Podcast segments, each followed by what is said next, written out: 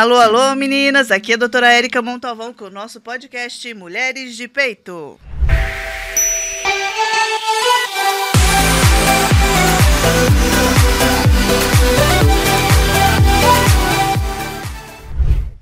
Olá, olá, meninas! Aqui é a doutora Érica Montalvão. Muito obrigada pela atenção. Mais uma gravação do nosso podcast que também está virando encontro Mulher de Peito, Encontro Mulheres Empreendedoras. Vamos lá, eu queria dar uma informação para vocês ajudarem que mais pessoas assistam o nosso podcast no Spotify para ouvir Mulheres de Peito Fiquem à vontade, tem várias gravações, vários temas interessantes.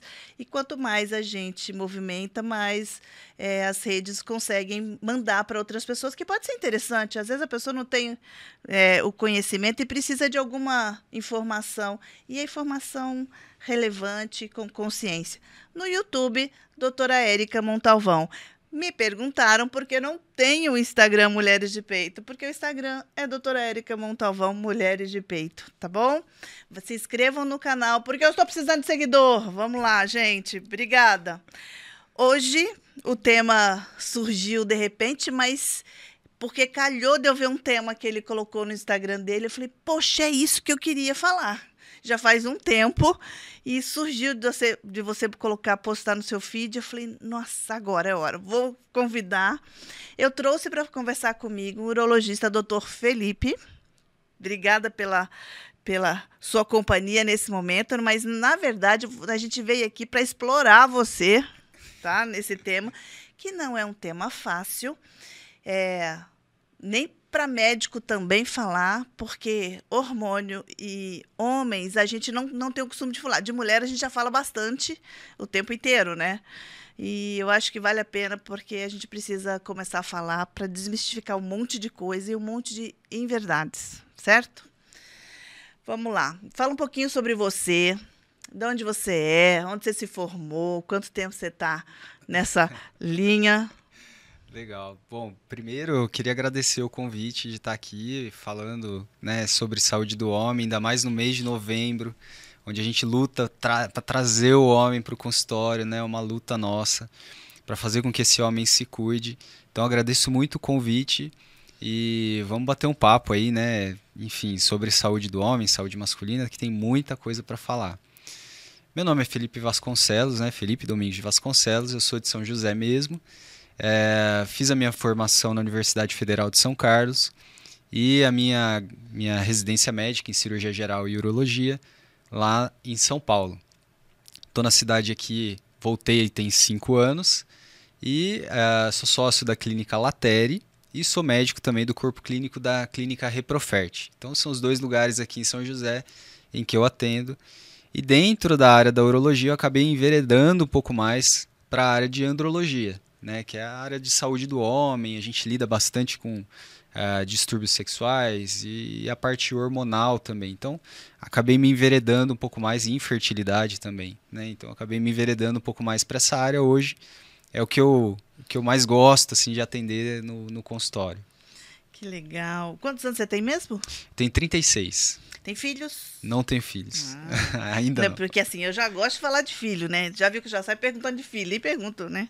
Mais coisa. Mas assim, que legal. Casado, tua esposa também é médica? Sou casado, a minha esposa é médica também. A minha esposa ela é hematologista pediátrica e trabalha aqui em São José na parte de hemoterapia também, né? Trabalha no hemonúcleo lá em Taubaté, no GAC, no Hemacor também aqui em São José. Então, também está envolvida aí na, na medicina. Que legal, que joia. Bom, esse tema é, despertou interesse também no meu consultório já faz uns, uns seis anos para cá.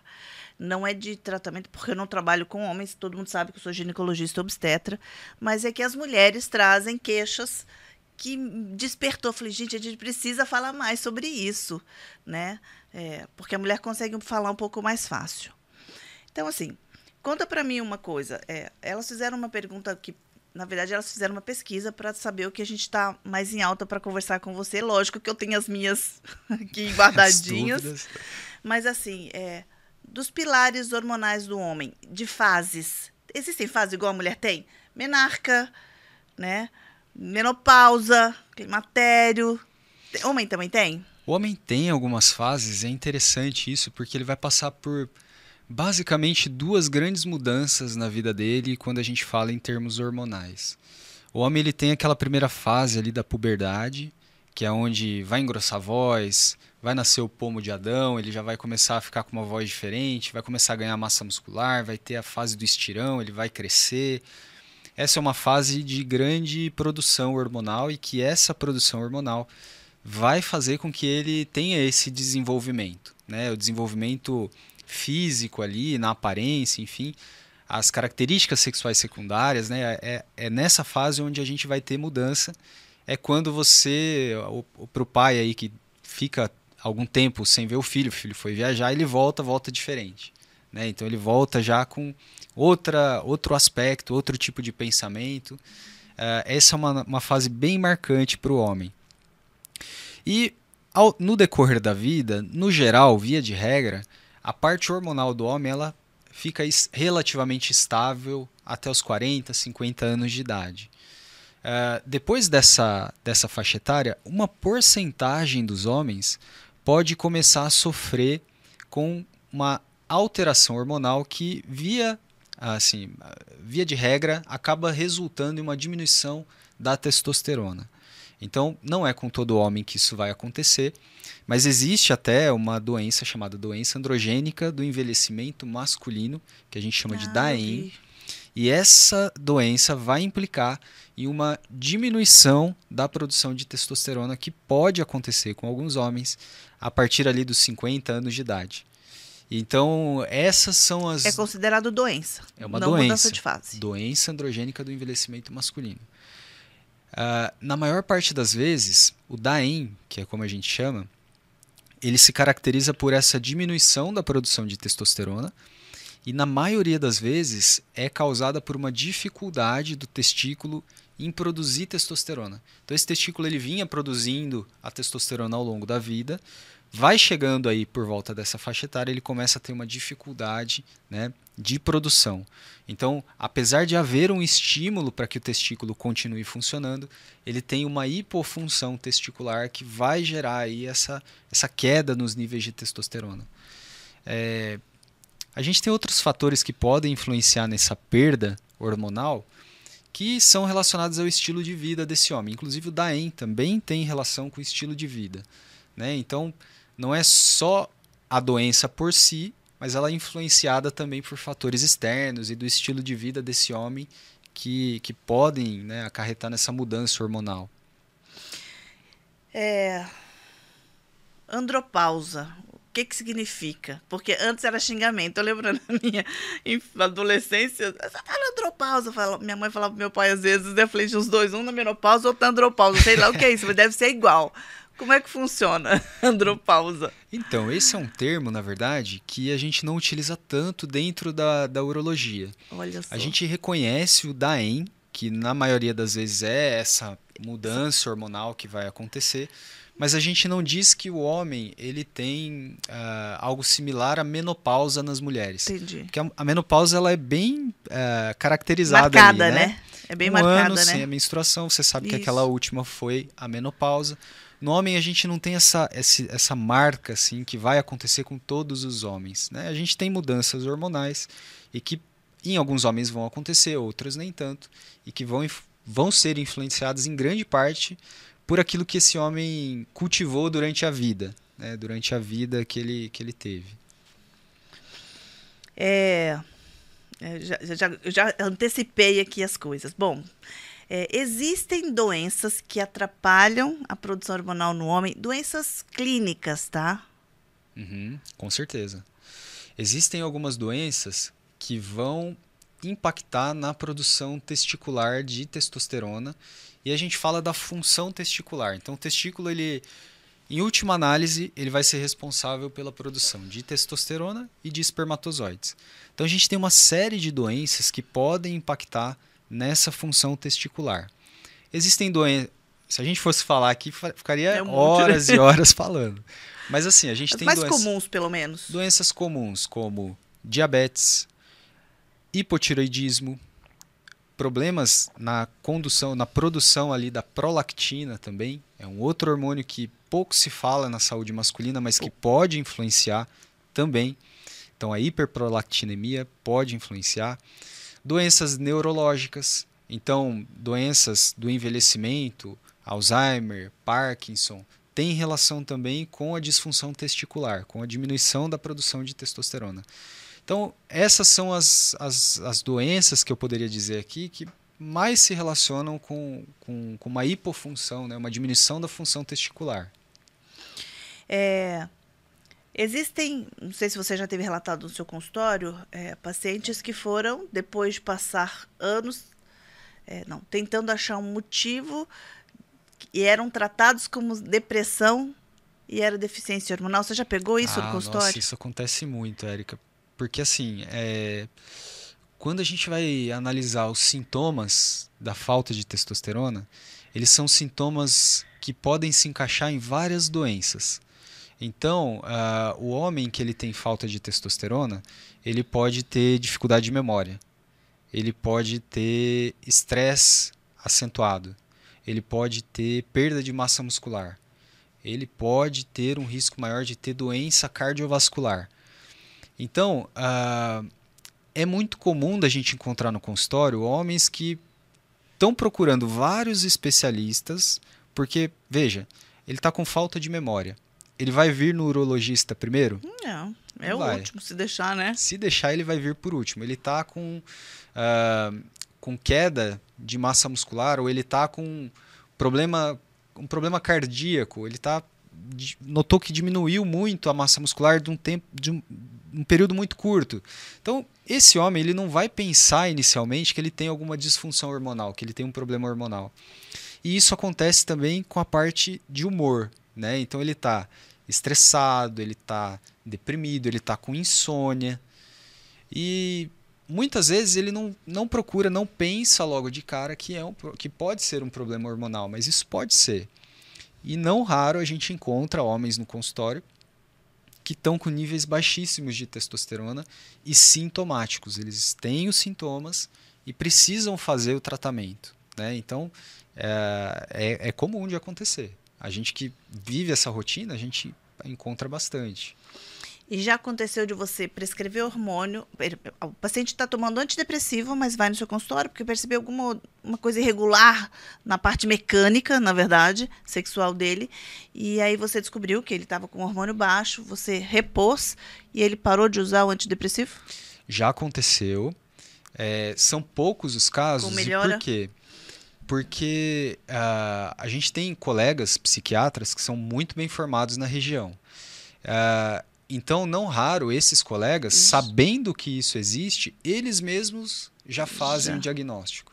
E já ah. encaminham para nós. Antes de entrar com tratamento, né? Antes de entrar com tratamento. Ou já entrando ali com, com a medicação, o paciente muitas vezes já vem tomando uma medicação de um outro especialista. E o colega psiquiatra ele tem essa atenção, eu tenho percebido isso. Recebo que pacientes de, de colegas psiquiatras e que eles fazem o diagnóstico e encaminham para nós. Então isso tem facilitado bastante o, a condução, né? Essa, esse intercâmbio, assim, vamos dizer. Ai, que legal isso, porque assim, em primeiro momento a gente, igual, depressão em mulher na perimenopausa e ela não sabe, ela vem deprimida. E antes a gente não pensava primeiramente na menopausa. Menopausa, sintomas, a gente acredita só sintomas de, de menopausa mesmo, calor, né? Uh, isso mais há um tempo atrás. Agora a gente percebe que ela vem deprimida com os 42, 45 anos, uh, muito deprimida. E às vezes fala, ah, às vezes vai para psiquiatra, antes era assim, agora não. Agora a gente já pede investigação hormonal e percebe que ela já está com deficiência hormonal. E aí sim a gente repõe e a gente consegue melhorar. Pensa os dois. Difícil. Se é um casal que, né, os dois estão passando por problemas similares, né?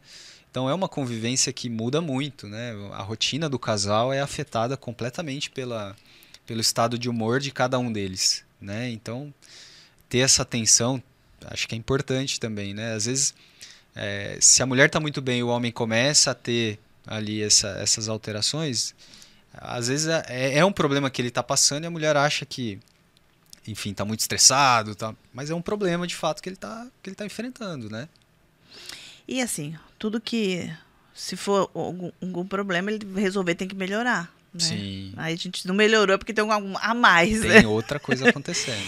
É, a gente agora em novembro está falando, né, da, da parte do câncer né, masculino. E me fala uma coisa, é, faixa etária maior do seu consultório tem? Ou agora já está bem ampla, bem longa? Essa? Então, assim, no geral, o homem ele tem uma regularidade maior de consultas depois dos 40, 50 anos de idade. É, a maioria dos homens que passam no meu consultório tem mais de 40 anos. Mas a gente tem, eu tenho percebido que a disfunção sexual, a impotência sexual e problemas né, sexuais como ejaculação precoce, elas afetam também o jovem. Então esse homem mais novo, né, de 20, 30 anos de idade, ele também tem procurado o consultório muito porque a gente está difundindo mais informação, né? A gente, Legal. né, tá vira e mexe a gente acaba falando sobre o assunto. Isso acaba trazendo esse homem também. Mas se fosse falar, acho que seria mais ou menos nessa faixa etária. Eu acredito que seja um pouco diferente do seu consultório. A impressão que eu tenho, assim, né? Porque as mulheres, elas têm o hábito, né? De passar no ginecologista ali, menstruou, já passa no É, os- ginecologista, as já mães faz. já trazem. As mães já trazem, né? Uhum. Então, a gente não tem muito isso, assim, do, do pai trazer ou da mãe trazer, né? Muitas vezes esse menino, ele tira as dúvidas ali em casa e, e às vezes ele procura por conta própria, né? É, hoje tem a internet, né, que facilita um pouco, com cuidado, né, Sim. porque nem todo, toda informação é real, né, mas é, já, já, pelo menos tem mais informação do que tinha antigamente, né. Muito. É, entre os jovens, existem é, um aumento, existiu, com essa, essa história da reposição hormonal, aumentou o número de jovens usando hormônios? Demais. Demais. E isso para frente traz problema? Pode trazer problema? É, isso é um grande, um- uma grande batalha que a gente tem no consultório, que é a reposição hormonal. Não tem nenhum problema você fazer reposição hormonal desde que tenha indicação e desde que você faça a reposição hormonal é, com aconselhamento de um profissional para poder te orientar, para poder tirar as dúvidas, para poder fazer os exames, né? E a gente tem visto assim que existe um uso indiscriminado de esteroides anabolizantes sem acompanhamento e isso claro que pode trazer problemas para o futuro desse homem. Eu trabalho também com reprodução humana, então não raro eu recebo pacientes que chegam no meu consultório com dificuldade para engravidar. Então esse homem, ele fez uso de esteroide anabolizante por muitos anos e ele zerou a produção dele de espermatozoide. Ele faz o espermograma e a gente não encontra espermatozoide. Então existe todo um trabalho que a gente precisa fazer de recompor esse eixo hormonal para que ele volte a produzir, ter a produção dele de hormônios. E uma informação importante para quem está em casa assistindo é assim, que quando você faz uso do anabolizante ou do, do hormônio, ah, esse hormônio, ele para o seu corpo, ele entende que ele não precisa mais produzir testosterona. Então você está dando testosterona de fora, porque o seu corpo é inteligente. Por que, que ele vai produzir testosterona? Então ele para a produção de testosterona. E essa retomada, então não é assim, ah, eu vou parar então de tomar testosterona E meu corpo uso volta a produzir. e vai produzir de novo. E nem sempre é assim. Muitas vezes exige um tempo, um trabalho. Tem homens que voltam ali o eixo em dois anos, tem homens que não voltam o eixo. Né? Então, assim, é preciso tomar cuidado. Além do que, o excesso de testosterona causa tanto mal quanto a falta. Então, é, ter ali um acompanhamento é extremamente importante. Não fazer qualquer tipo de uso de testosterona sem um aconselhamento. É, hoje, com o advento de academia, que né, querem melhorar, os jovens estão querendo, na adolescência, querem ficar mais fortes e tem o conhecimento, acaba conhecendo um pouco mais lá né, do uso. E, e às vezes está se usando mais cedo. Sim, Essa é uma preocupação importante. E além da dificuldade, né, de produzir espermatozoide, ou seja, de fertilidade depois quando resolver ter filhos, é, afeta também a possibilidade de aumento de câncer de próstata e a outros. gente tem alguns trabalhos relacionando, não especificamente ao câncer de próstata, mas alguns tipos de tumores podem ser, assim, podem ter influência de um abuso indiscriminado da testosterona. A gente tem uh, carcinomas né, hepáticos, que podem. que a metabolização da testosterona é primariamente hepática. Então, a gente tem casos de carcinomas hepáticos decorrentes do uso de esteroides anabolizantes. A gente tem uh, remodelamento cardíaco também irreversível. Então, esse homem que faz ali o uso da testosterona, ele pode ter um remodelamento cardíaco que impacta sim na função desse coração. Então, uh, é realmente muito preocupante, né? Iniciar o uso de uma forma assim, sem o menor aconselhamento, né? É. A reposição hormonal, então, ela é prescrita desde que seja necessária, Sim. né, com acompanhamento. Com certeza. E não tem idade para isso, desde que tenha deficiência. Não tem idade para isso. Tem é, jovens que têm problemas relacionados à falta de testosterona. A gente tem uma síndrome interessante, é, descrita como síndrome de Kalman, que ela não é muito conhecida, mas ela é uma síndrome que pode cursar com uma, uma, uma falta de produção de testosterona. O que, que acontece? Normalmente o nosso organismo ele produz hormônios aqui na nossa hipófise que vão estimular lá o testículo a produzir testosterona. Essa é uma síndrome em que o homem ele não produz esses hormônios que vão estimular o testículo. Então esse homem ele pode ter uma deficiência de testosterona e muitas vezes a gente repondo, aí nesse caso a gente nem precisa repor a testosterona, existem os próprios análogos aqui pra que a gente pode aqui, né? fazer o estímulo e fazer com que esse homem produza testosterona. E isso acontece no adolescente. Você vai perceber que esse homem ali ele teve uma, um atraso puberal, ele não desenvolveu. A gente tem síndromes como, por exemplo, síndrome de Klinefelter, que uhum. podem também cursar com hipogonadismo. Né? Então, uh, existe sim a indicação de se fazer a reposição hormonal em, em, em homens mais, mais novos. jovens. Né? Bom, e agora puxando sardinha para o meu lado, com a reposição hormonal das mulheres, né, é, tá, assim, tá super ativo isso, né? Mas sem critérios é, tirando os que estão sem critérios, as reposições que são feitas necessárias, né? Cria também, às vezes, eu percebo uma incompatibilidade em casa de energia, de libido, porque às vezes estava muito baixa e eu aumentei a testosterona delas, porque realmente estava baixa naquele momento era importante, dentro dos parâmetros, tá? Nada uhum. excesso. É, em contrapartida, eu não tem uma resposta do parceiro. Isso tem acontecido? Você tem percebido ou não? Tenho percebido, tenho percebido, e assim, esse homem, ele chega incomodado. Ele chega incomodado.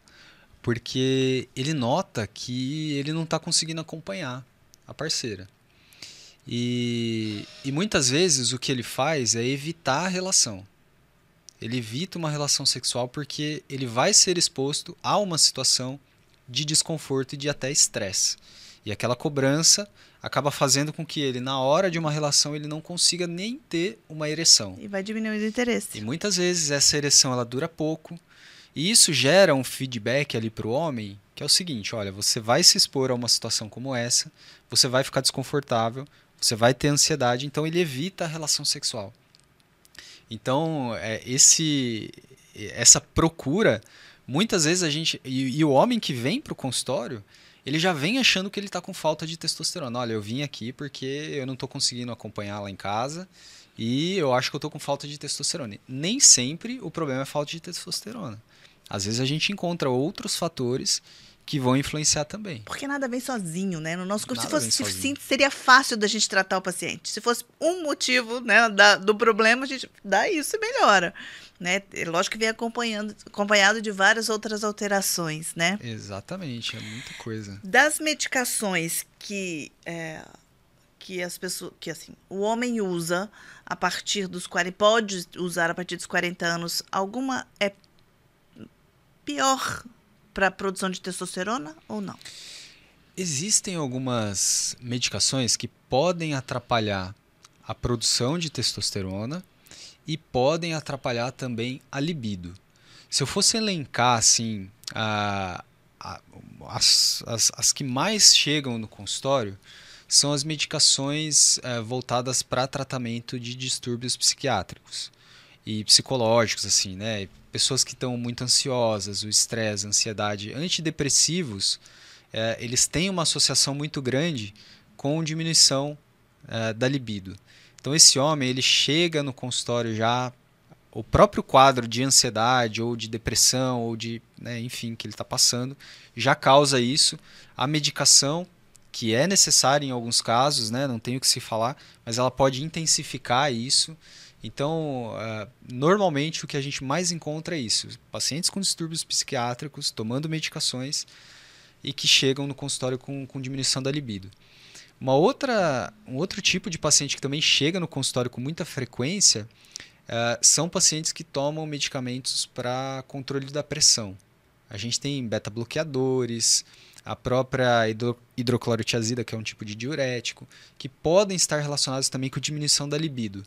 Então, esse jogo, muitas vezes, a gente precisa ter o, o colega né, o psiquiatra o cardiologista como um parceiro mesmo, para ver ajustes que a gente possa fazer na dose, ou eventualmente trocar medicação, né, para que a gente consiga diminuir esses efeitos, né?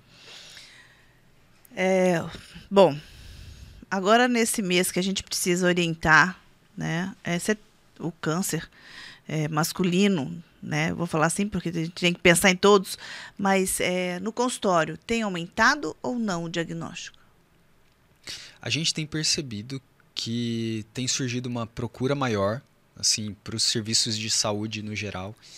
É, boa parte pela conscientização do Novembro Azul, a quebra, né, do desse desse estereótipo todo, né, de que o homem não, não se cuida. Enfim, a gente tem percebido que o homem ele tem procurado mais. A gente tem feito mais diagnósticos, né? Uh, aqui na, em São José dos Campos, a gente faz parte de um, um serviço que é referência em oncologia do Vale do Paraíba inteiro. E a gente faz bastante cirurgias oncológicas. E temos recebido muitos casos de todo o Vale do Paraíba e Litoral Norte também, que vem operar aqui com a gente. Então, é, em boa parte por conta disso, porque os homens estão procurando mais, estão sendo diagnosticados, e o lado bom, sendo diagnosticados no começo, que é quando a gente tem curar, né? uma alta chance de cura. Assim como a mama, né, no caso é, da, da, ginecologia, enfim, é, da masto, existe né, uma, um alto índice de cura quando se, se faz Sim. no começo. No homem é a mesma coisa. Quando a gente diagnostica o câncer de próstata no começo, os índices de cura eles su são superiores a 90%. Então, assim, é muita chance de você ser curado, né? Mas para isso ainda é preciso muito trabalho. A gente, todo ano, né, vindo, falando. Tem que lembrar explicando. sempre, né? Porque não é um, um não é uma consulta de rotina que se procura, né? Exato. Procura o clínico, o cardio, o endócrino, né? Se a gente for ver uma análise assim de como é o consultório do urologista durante o ano, a gente vê que tem um pico assim em novembro, porque muitos homens já estão habituados a passar em novembro, porque sabem que em novembro eles vão fazer o exame de toque, eles vão fazer o PSA, vão fazer toda a rotina. No consultório a gente fala muito do, uh, da colonoscopia também, né, que é um exame importante para a prevenção de câncer de colo de, de, de, de intestino, né? Então, Uh, a gente aproveita esse momento que o homem veio, ele acha que vai fazer só a próxima, mas a gente engana ele e acaba fazendo outras é coisas. É o clínico do homem, né? É, tá certo, é, mas é isso mesmo, porque como é, é um hábito da mulher ir no ginecologista desde nova, e o homem às vezes ele vai deixa para ir aos 40 anos, mais ou menos, então é hora de pegar e vamos fazer tudo, porque aqui a gente consegue prevenir. Você vê que tem muita coisa, né? Imagina, o homem ficou lá, deixou o pediatra, de repente ele não tem mais médico. É uma médico, lacuna, né? Ele passa só em pronto atendimento quando tem alguma febre, Às vezes algum um otorrino, e olha lá. E aí, de repente, ele chega no consultório com 40 anos de idade ou 50 anos de idade, ele fala: "Prazer, eu vim aqui porque não passei com urologista ainda e tô aqui para minha primeira consulta". Então assim, ele tem um histórico de 20 anos atrás, 30 anos que a gente vai precisar analisar tudo isso dentro do consultório, ver que, os ajustes que a gente precisa fazer, prevenção, enfim. Né? Que legal. Você falou uma, você falou uma coisa que me despertou uma, uma pergunta que já me fizeram também quando eu gravei o podcast no começo. Qual a melhor idade do paciente ir no seu consultório de rotina? parou de passar com pediatra, acompanhe com urologista. Então, assim, o homem ele vai parar de passar com pediatra com 14, 15 anos de idade, mais ou menos, talvez um pouquinho antes. O ideal é já começar a fazer o acompanhamento dele com, com o urologista. Por quê? a gente vai pesquisar câncer de próstata? Não, a gente não vai pesquisar câncer de próstata. Mas o que, que a gente vai fazer? Desenvolvimento. Desenvolvimento. Uhum. A gente vai pensar na fertilidade. Então, será que ele tem algum problema para ter filho no futuro? E que a gente pode fazer alguma coisa já para evitar que ele tenha um quadro de infertilidade mais para frente? A gente tem uma coisa que é muito importante, que é a orientação de, de doenças ou de infecções sexualmente transmissíveis. Esse homem ele vai começar a ter relações em breve. Então, uh, ele precisa saber como se prevenir, qual é a melhor forma dele procurar ajuda se der algum problema, o que, que ele precisa ficar atento no corpo dele. Você sabe uma coisa que a gente ensina o homem quando ele é adolescente ali, ficando um pouquinho mais velho, e que ele não sabe, que é uma coisa muito simples. Como que ele lava o pênis? É verdade. Imagino. Ele não sabe. Ele não sabe, ele não sabe como é que ele lava, ele não sabe como é que ele tem que fazer. Dúvidas assim básicas e que na hora do consultório a gente consegue tirar isso em cinco minutos. Ele sai de lá sabendo o que ele tem que fazer, sabendo no que ele tem que prestar atenção, né? Então a resposta é essa: parou de passar com pediatra, começa a passar com urologista pelo menos uma vez por ano. Atentas, mães de meninos. Os meninos têm que ir ao urologista mais ou menos aos 15 anos, mais ou menos, para ter uma rotina, para não esperar ir com os 40, 50 anos, fica mais fácil. Exatamente. Tem, muito tem bom, muito bom. Mas valeu, valeu todo começo que a gente começou isso, viu? Bom, entre os hormônios, a gente sabe que a testosterona é o hormônio chave do homem, é o hormônio né, que puxa mas e o estrogênio? Homem também precisa? Tem? Tem. Homem tem estrogênio. A gente tem uma fração ali do, do estrogênio que é o estradiol e, e que faz as funções ali do estrogênio, né? É o hormônio feminino que a gente vai dosar ali nesse homem. Um dos, né? Que a gente vai dosar. E por que, que é importante a gente monitorar nível de estrogênio em homem? Não é só importante para mulher? Não, ele é importante para homem também. Só que o que a gente mais observa no homem? A gente tem observado hoje, acho que você percebeu isso no consultório também, acho que todo médico, todo colega que está assistindo talvez já tenha percebido, e a gente vê estudos que é o aumento do, do peso, né? A, a, a obesidade cada vez mais presente na nossa, na nossa vida, né? Boa parte da população. Vi um estudo recentemente que falava que mais de 50% da população está acima do peso no Brasil e isso a tendência é que isso aumente. E qual que é a importância disso para nós que lidamos com, com saúde do homem, enfim? A grande importância é que o excesso de gordura, principalmente da gordura abdominal, ele é muito ruim para a nossa produção hormonal. Produz e, estrogênio, né? Exatamente. É aí que está o ponto. Então, esse homem que ele tem ali muitas vezes uma falta de testosterona, quando a gente vai observar, esse homem ele eventualmente pode estar acima do peso, e a gente sabe que nessa gordura periférica a gente tem a enzima chamada aromatase que vai fazer a conversão da testosterona em estradiol. Então, muitas vezes o testículo está produzindo testosterona, mas essa testosterona ela está sendo convertida em estradiol. Então, muitas vezes ele tem déficit de, te de testosterona produzindo testosterona. Então, veja que o trabalho nesse caso não vai se resumir somente à reposição hormonal. Ele vai precisar também de um apoio alimentar, de Mudança exercício de hábitos, físico, né? total. Tudo isso para fazer essa melhora. É. Então, como a gente sempre fala, quase todo podcast a gente fala sobre as, né, a saúde no, no geral, né? Beber água, fazer atividade física, alimentação mais natural possível, sem embutidos, enlatados, conservantes e né? É, e lazer. Pois é. Né? Qualidade é assim, de é vida. É, o, é o básico bem feito, é o feijão com arroz que todo mundo sabe que tem que fazer e que é difícil da gente implementar. Mas é, isso daí é o que vai fazer realmente a, a grande diferença em termos de prevenção no futuro. Né? Acho que é. Se, todas as especialidades, se você for conversar, trazer aqui diversos especialistas, todos eles vão ser unânimes em dizer que isso vai impactar a chance deles terem doenças relacionadas às suas respectivas áreas, né? É, o estilo de vida, a gente estava falando assim, pode afetar muito a qualidade né, hormonal muito. masculina, né? Muito. A gente tem trabalhos assim, tem um trabalho muito interessante que fizeram. Uh, esse trabalho, se eu não me engano, ele deve ter uns dois, três anos, e que fizeram uh, um estudo relacionando a mudança de estilo de vida, principalmente focada em exercício físico, à produção hormonal.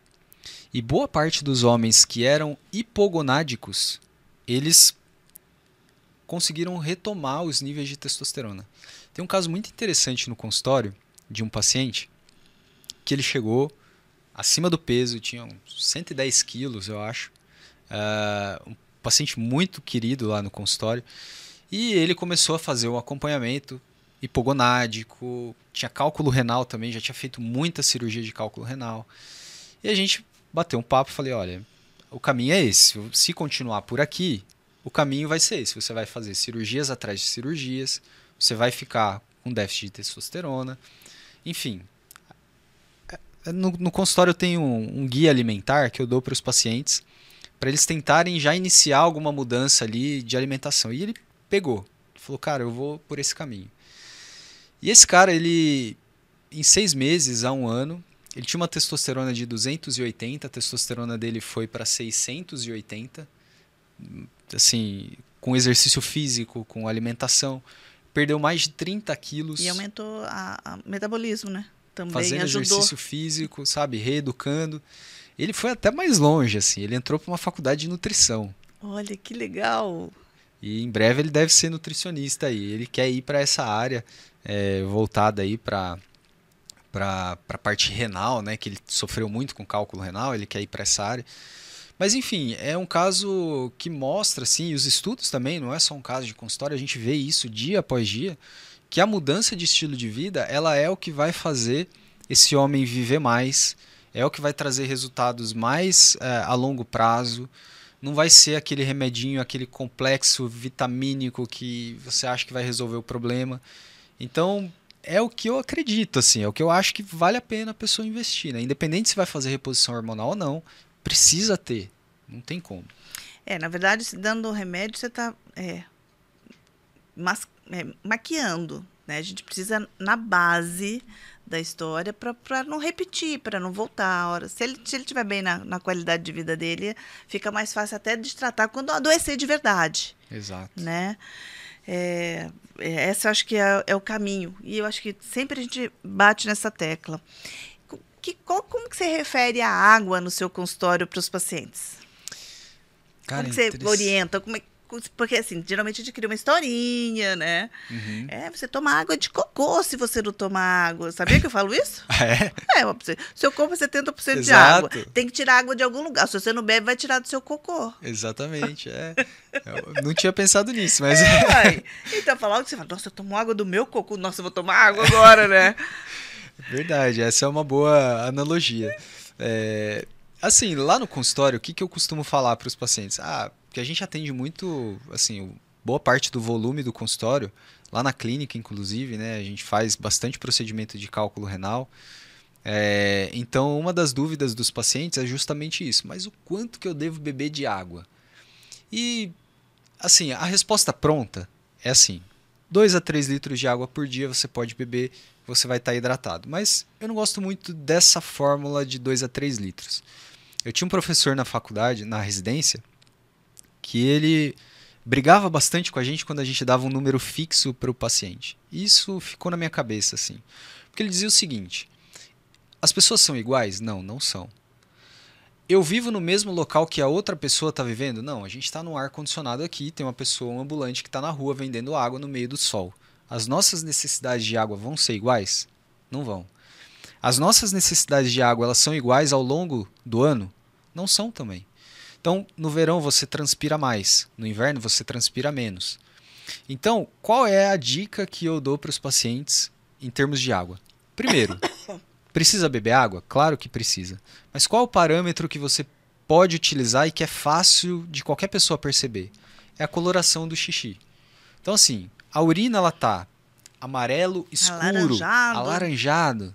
Você precisa beber água. O ideal é que ela fique o mais próximo possível da água, aquele amarelo clarinho ou até claro, transparente. O ideal é que fique nisso. Se você bebeu muita água, ela vai, se você bebeu água, ela vai ficar assim. Se você precisa beber água, ela vai ficar mais um tom mais alaranjado, mais escuro. Então acho que essa é uma é o que eu utilizo no consultório. Demora um pouquinho mais para explicar, mas eu acho que a pessoa consegue entender e não fica com um número fixo na cabeça. É, quando a gente começou a falar ah, de 2 a 3 litros de água por dia, porque a gente sabe que não vai beber isso. Exato. Vai beber um, Exato. um e meio, três. Quem bebe 3 litros chega reclamando. Eu não dou conta mais de beber 3 litros. Você vê que ela chega reclamando. É. Né? Dificilmente alguém consegue sempre de rotina. Não é que não consiga nunca. Né? Mas você sabe que isso sobre água teve um caso interessante no consultório de um pai que levou um filho, o filho tinha tido uma torção testicular e levou o filho lá no consultório. E aí é, o pai falou assim, doutor, é, quanto que a gente precisa beber de água por dia? Daí eu fiz essa explicação que eu acabei de falar. Ele falou assim, não, porque o fulano aqui, ele tá bebendo 15 litros. Ele quer beber, ele quer chegar a 15 litros de água por dia. Daí eu falei, falei, como assim? Por que, que você quer beber? Um menino jovem, novo tal. Ele falou, não, doutor, porque eu preciso diminuir o meu sódio para eu ganhar massa muscular. Olha a história que esse menino fez na cabeça. Ele consome muito conteúdo de internet dessa parte de musculação. E ele viu que em um determinado período, os atletas de fisiculturismo, eles fazem É. uma ingestão de água para reduzir, o, mas tudo num ambiente controlado por um período de tempo curtíssimo. E ele adotou isso para a vida dele. Ele achou que ele tinha que chegar aos 15 litros de água por dia. Eu falei, olha, não é bem assim. Expliquei para ele, né? Mas me marcou um pouco esse caso, né? Porque o perigo de você consumir um conteúdo na internet e falando sobre água, que é um negócio que aparentemente inofensivo, né? Mas ele interpretou de uma forma, não digo nem que o conteúdo estava errado, mas ele interpretou de uma forma que para ele não faz sentido. Nossa, é verdade, hein? É bom, bom falar isso também. Isso é muito bom a gente chegar. É, a gente está quase chegando, tá chegando ao fim, mas eu preciso fazer uma, uma pergunta importante. É, distúrbios de ereção, comum ou não no consultório? Muito. Mais de 50% dos homens acima de 50 anos de idade vão ter. Bem fácil de gravar esse dado, né? É. Eles vão ter algum problema de ereção ao longo da vida deles ali. E a tendência é que esse número aumente. Então, após os 70 anos de idade, mais de 80% dos homens vai ter ou vai- já vai ter tido algum problema de ereção. Então, é muito comum. De novo, tudo aquilo que ele cultivou ao longo da vida, de hábitos, É vai, vai- influenciar. Mas existe também alterações anatômicas do pênis que vão dificultar ali a chegada de sangue para o pênis. Então, a gente tem tratamentos para isso, né? Que envolvem desde mudança de estilo de vida até medicamentos mesmo para auxiliar esse homem. Em último caso, a gente tem opções cirúrgicas também, que é para casos graves de disfunção erétil grave, onde a gente tem a opção, por exemplo, da prótese peniana, né? Então, mas é, é um problema muito frequente. A gente atende, atendo muito, particularmente no consultório. Vão me xingar porque eu não vou explorar muito essa, essa- esse assunto, mas isso vai ficar para a próxima, porque nossos tempos está esgotando. É, se fosse para você deixar uma informação, é, um recado, é, primeiro para os jovens, porque vai, vai ser um recado diferente, depois para os mais maduros, o que, que você deixaria para eles em relação à urologia? Eu, eu gosto de. Quando me fazem essa pergunta, eu gosto de deixar um recado assim. É, quando você vai cuidar de você, cuidar do homem, cuidar da sua saúde, independente da idade, o que eu costumo falar é assim: quem vai ganhar se você ficar mais tempo aqui? Com qualidade de vida, com saúde, não precisando depender de ninguém. Quem que vai aproveitar isso? É o resumo, a resposta é assim: é você e a sua família. Então, você vai poder passar mais tempo com a sua família, você vai poder- passar mais tempo com seus filhos, com seus netos. Você vai poder aproveitar a vida de uma forma diferente do que se você não se cuidar. Aproveitar a vida com doença é muito ruim, é muito difícil. Então a gente consegue fazer com que você aproveite a vida, o melhor que você pode aproveitar da vida, eh, se cuidando, fazendo a prevenção, fazendo os exames de rotina, né? Não é nada demais, é extremamente simples, rápido e na maioria das vezes você vai passar de ano tranquilo. Eu, eu falo para os pacientes assim, olha, esse ano você passou de ano, né?